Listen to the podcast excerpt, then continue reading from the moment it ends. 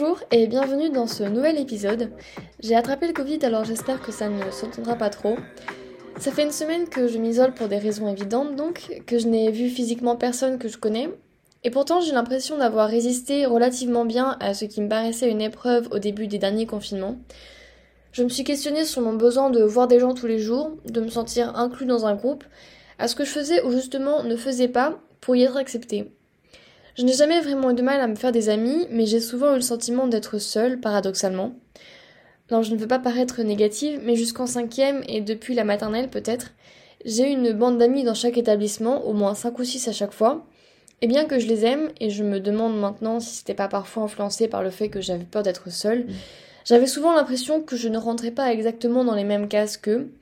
Loin de moi l'idée d'apprécier d'être catégorisée, mais c'est plus facile de rentrer, de se faire accepter dans un groupe si on lui ressemble. Je n'avais pas le même humour, le même style, même vocabulaire parfois. J'étais timide, silencieuse, et je n'avais pas envie de jouer aux mêmes choses. S'il leur arrivait de chanter ou danser, j'en étais incapable, et de voir leur facilité à se détacher de l'image qu'ils pouvaient renvoyer me sidérait, dans le sens où je ne comprenais pas d'où ils sortaient cette confiance, cette simplicité.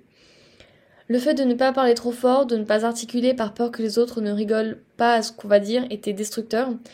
et n'a eu pour fin que de m'éloigner encore un peu plus de leur mode de fonctionnement. Ça m'arrivait souvent de dire à ma mère que je n'avais pas beaucoup d'amis alors que j'étais toujours entourée, de pleurer en rentrant parce que j'avais l'impression de toujours devoir donner une impression de quelqu'un que je n'étais pas vraiment pour rester avec eux. Avec le temps, le besoin d'appartenir à un groupe, de ne jamais être seule s'est estompé, mais c'était toujours une nécessité, et je ne concevais pas une journée sans pouvoir parler à mes amis, manger avec eux le midi, rester ensemble en récréation, cet état d'esprit qui n'engage clairement pas à l'émancipation, qui restreint toute tentative de socialiser en dehors de son groupe parce qu'au final on est bien comme on est et on n'a pas envie que ça change par peur, mais resté jusqu'à plus ou moins la dernière année de lycée.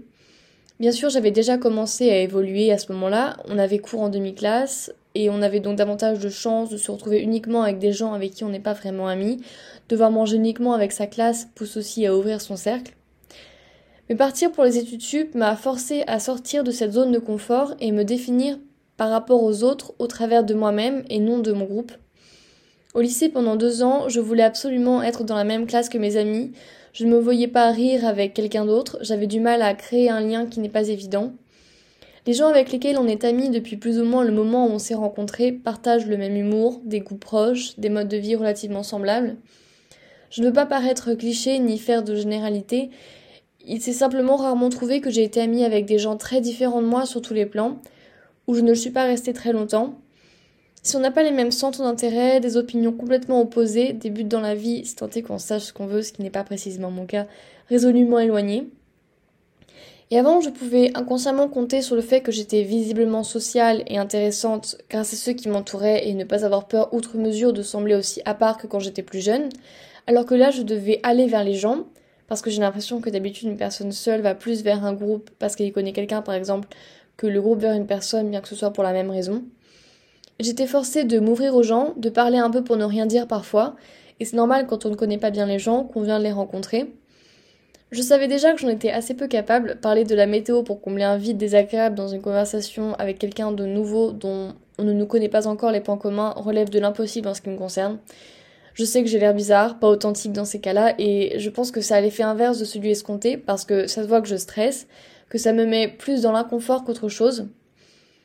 Je peux quand même en comprendre l'intérêt, on finit probablement par dériver sur d'autres sujets plus palpitants qui auront plus d'impact sur la relation. Si on se trouve un point commun rapidement, on aura plus facilement tendance à se reparler. L'avantage d'avoir un groupe dans ces cas-là, c'est que les gens peuvent directement cibler certains des points qui nous rassemblent, quand on est seul, on n'a pas ce contexte pour nous supporter et il faut arriver à les faire ressortir naturellement. Et c'est là que j'ai des difficultés parce que j'essaye trop d'avoir une aisance dans la conversation basique, aisance nécessaire puisque c'est essentiellement à ça que ça sert, et finalement je ne parviens pas à changer le sujet aussi facilement que je voudrais, et plus la conversation pédale, pire c'est, peine perdue. Pour combler ça, et après 18 ans de labeur, j'ai décidé de dire non aux conversations qui ne savent qu'à en engager d'autres, et j'en viens plus directement au sujet qui m'intéresse, si je me montre aussi passionnée que je le suis pour ce dont je parle, mais sans avoir l'air obstinée non plus, j'ai remarqué que ça marche aussi bien pour moi. Le dire comme ça semble un peu barbare, mais il y a évidemment moyen d'être délicat et de ne pas imposer un sujet à quelqu'un. J'aime bien parler philo, mais c'est pas pour autant que je vais engager sur Spinoza sans préambule. Au final, j'arrive à créer des relations qui me semblent plus significatives et qui seront sûrement plus agréables parce qu'on sait déjà qu'on parle de quelque chose de plus passionnant et personnel qu'un sujet qui irait à tout le monde. On arrive aussi bien à trouver des points communs, seulement on a sauté le moment que je trouve honnêtement douloureux d'essayer de se trouver une raison de se parler. Ça fait à peu près six mois que je suis partie de chez moi, et bien que je revois mes amis aux vacances, j'ai évidemment besoin et envie d'avoir des gens à qui faire confiance, avec qui s'amuser ici. Par rapport au début d'année où je tâtonnais encore pour me faire des amis en répondant par le même type de conversation qui me paraissait hasardeux alors que si simple, j'avais l'impression d'avoir établi des relations plus complètes, plus saines, qui demandent moins d'attention, avec plus de points communs et de sens. C'est beaucoup plus agréable pour moi et j'y crois plus. Je pense que c'est davantage voué à durer dans le temps parce que j'ai en commun avec ce groupe un état d'esprit peut-être plus ouvert et simple, avec moins de jugement. Je ne dis pas que tout est lié à la façon dont je leur ai parlé la première fois, mais montrer rapidement la personne qu'on est évite, de mon point de vue, de se perdre à essayer de savoir si on se ressemble vraiment, si on a des raisons d'essayer d'être amis, si c'est pas juste pour combler une pause déjeuner par exemple. Tout le monde se pose pas ces questions, je pense, mais je suis peut-être torturée, mais ça me paraît important. En parallèle de ça, je pense que j'exprime la nécessité de me trouver un groupe parce que j'ai réussi à me rendre plus indépendante psychologiquement. Je pense avoir maintenant moins besoin des autres pour affirmer qui je suis, et ça les soulage sûrement aussi de se dire que je n'ai pas essentiellement besoin d'eux pour être bien dans ma peau, et que je ne viens vers eux que parce que j'en ai envie et non plus besoin. J'ai remarqué que si les gens en face sont plus indépendants, il y a un déséquilibre entre la personne qui a besoin de ce groupe et ceux qui sont entre eux parce que ça leur apporte quelque chose, indépendamment d'une confirmation d'eux-mêmes.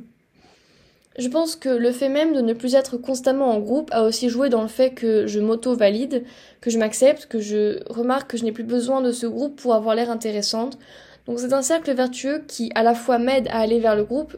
et aide le groupe à aller vers moi puisque je ne me montre plus autant cette nécessité à me faire accepter qui avec le recul est assez louche et laisse présumer qu'on manque de validation.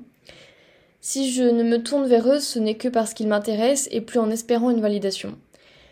J'ai fini par voir que j'ai longtemps essayé d'être cette personne qui plaît aux autres et qu'il y avait un grand nombre de choses que je ne faisais pas pour moi mais pour leur regard. Désormais, je me sens beaucoup plus libre dans mes choix, que ce soit mes loisirs, ma façon de m'habiller, mes goûts artistiques, et j'ai l'impression qu'ils sont plus sains et durables parce que je ne les fais que pour moi et non plus pour les autres. Je sais qu'ils ne vont plus changer drastiquement en fonction des gens que je fréquente et qu'ils m'aident davantage à savoir qui je suis puisqu'ils ne sont définis que par moi-même et plus par et pour ceux qui m'entourent. Je pense que ce changement est surtout dû à un travail sur moi-même et pas au changement des gens qui m'entourent ou de la façon dont je les ai rencontrés et dont on a socialisé. J'ai pris du temps pour moi-même, en parallèle de l'appartenance à un groupe qui m'accepte comme je suis,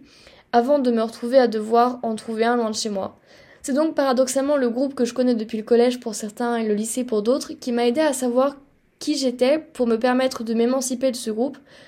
de pouvoir me reposer sur d'autres gens quand je ne suis pas avec eux. À ce propos, j'avais peur de paraître trop dépendante du groupe que j'avais quitté et que les nouvelles personnes que j'allais rencontrer se sentiraient comme s'ils n'étaient là que parce que les amis que j'ai déjà ne le sont pas présentement. J'ai pensé comme ça surtout au moment où je venais de les quitter et où je ne me sentais pas encore capable de paraître détachée du besoin de relations sociales, de parer à la solitude. Plus qu'une apparence, j'ai l'impression que j'en ai plus autant besoin qu'avant, notamment grâce au fait que je suis plus indépendante et que je ne me définis plus que par moi-même dans la mesure du possible, mais aussi parce qu'avoir du temps seul, chose que j'avais moins avant, quand mes amis étaient toujours là et que je pouvais passer avec eux les heures de trou dans la semaine, mes week-ends, est devenu agréable. Finalement, dès que je peux voir mes amis ou mon copain le week-end, je me sens d'autant bien, mais ce n'est plus pour combler un manque si ça a été le cas. Je pense notamment au fait que j'ai déprimé pendant un bon moment, mais j'avais vraiment envie de profiter du temps que j'ai avec eux, ce temps que j'ai seul, je l'ai le soir quand je rentre chez moi, ou par rapport au début d'année où ça me laissait vraiment une impression bizarre. Je profite qu'il n'y ait plus de bruit, où personne ne me parle et où je peux récupérer de l'énergie que ça me demande de présenter une apparence sociable et disponible à chaque instant. Alors évidemment, j'aime interagir, j'aime parler, je suis assez bavarde, notamment pour ça que j'ai créé ce podcast parce que j'ai envie de dire des choses que je ne me vois pas forcément dire à quelqu'un en particulier. Mais être seul est aussi quelque chose que j'adore, mais qui demande nécessairement d'avoir accepté que les autres continuent à avoir une vie à côté et que l'on rate potentiellement des choses. Il ne faut pas penser qu'on va rater un moment décisif qui va faire qu'ils auront un lien indéfectible à des années-lumière d'une autre, chose par une confiance en nous et en eux. Je pense notamment aux soirées étudiantes pendant la semaine, le week-end, où généralement je rentre chez moi et où donc je fais une croix sur une partie relativement importante du lien que je pourrais créer avec ceux de mes amis qui restent ici le week-end, qui peuvent faire des choses ensemble, qui se voient le soir pour aller en ville. Le fait de n'avoir eu 18 ans que récemment a forcément impacté cet aspect-là de ma vie. Depuis le début d'année, j'ai l'impression que tout le monde s'est fait des amis en sortant dans le centre-ville, en allant boire un verre après les cours ou à la fermeture de la bibliothèque. Chose qu'évidemment je ne pouvais pas faire, même si j'en avais pas toujours nécessairement envie, parce que comme j'ai dit, être calme quand je rentre d'une journée relativement intense de cours peut s'imposer comme une nécessité.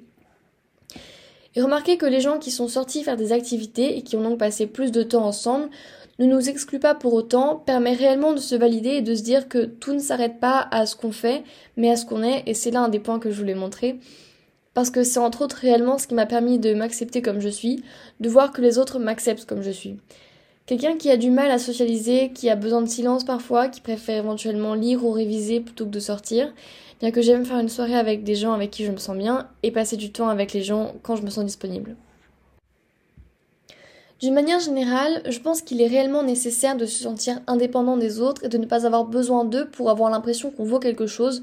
pour espérer pouvoir avoir une relation saine qui ne va pas complètement dépendre de ce que l'autre pense de soi, ce qui fait d'autant plus de ravages le jour où elle se termine, si c'est le cas. Que l'autre soit un groupe ou une personne, je pense qu'il faut qu'il voit clairement que l'on peut être quelque chose sans lui pour avoir une relation équilibrée.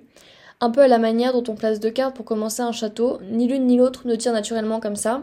donc ça s'effondre si l'une arrête de supporter l'autre. Et un château de cartes, ça ne tient pas debout très longtemps parce qu'il suffit de pas grand chose. Une attitude mal interprétée qui nous fait penser qu'on nous laisse tomber parce qu'on n'a pas cette confiance pour se dire qu'il en faut plus a cet effet-là, je pense. Je pense qu'il est rapide, mais pas facile de devenir cette personne qui essaye de se faire apprécier parce qu'on se rend bien compte qu'on ne se correspond pas. On a un malaise à se dédoubler.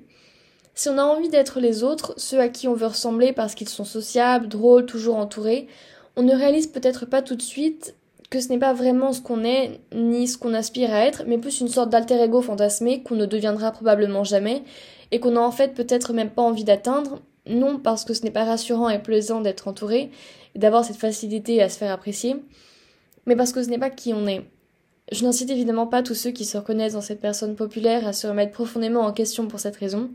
S'ils le sont, c'est sûrement qu'ils ont confiance en eux, qu'ils sont honnêtes, ne jouent pas un personnage,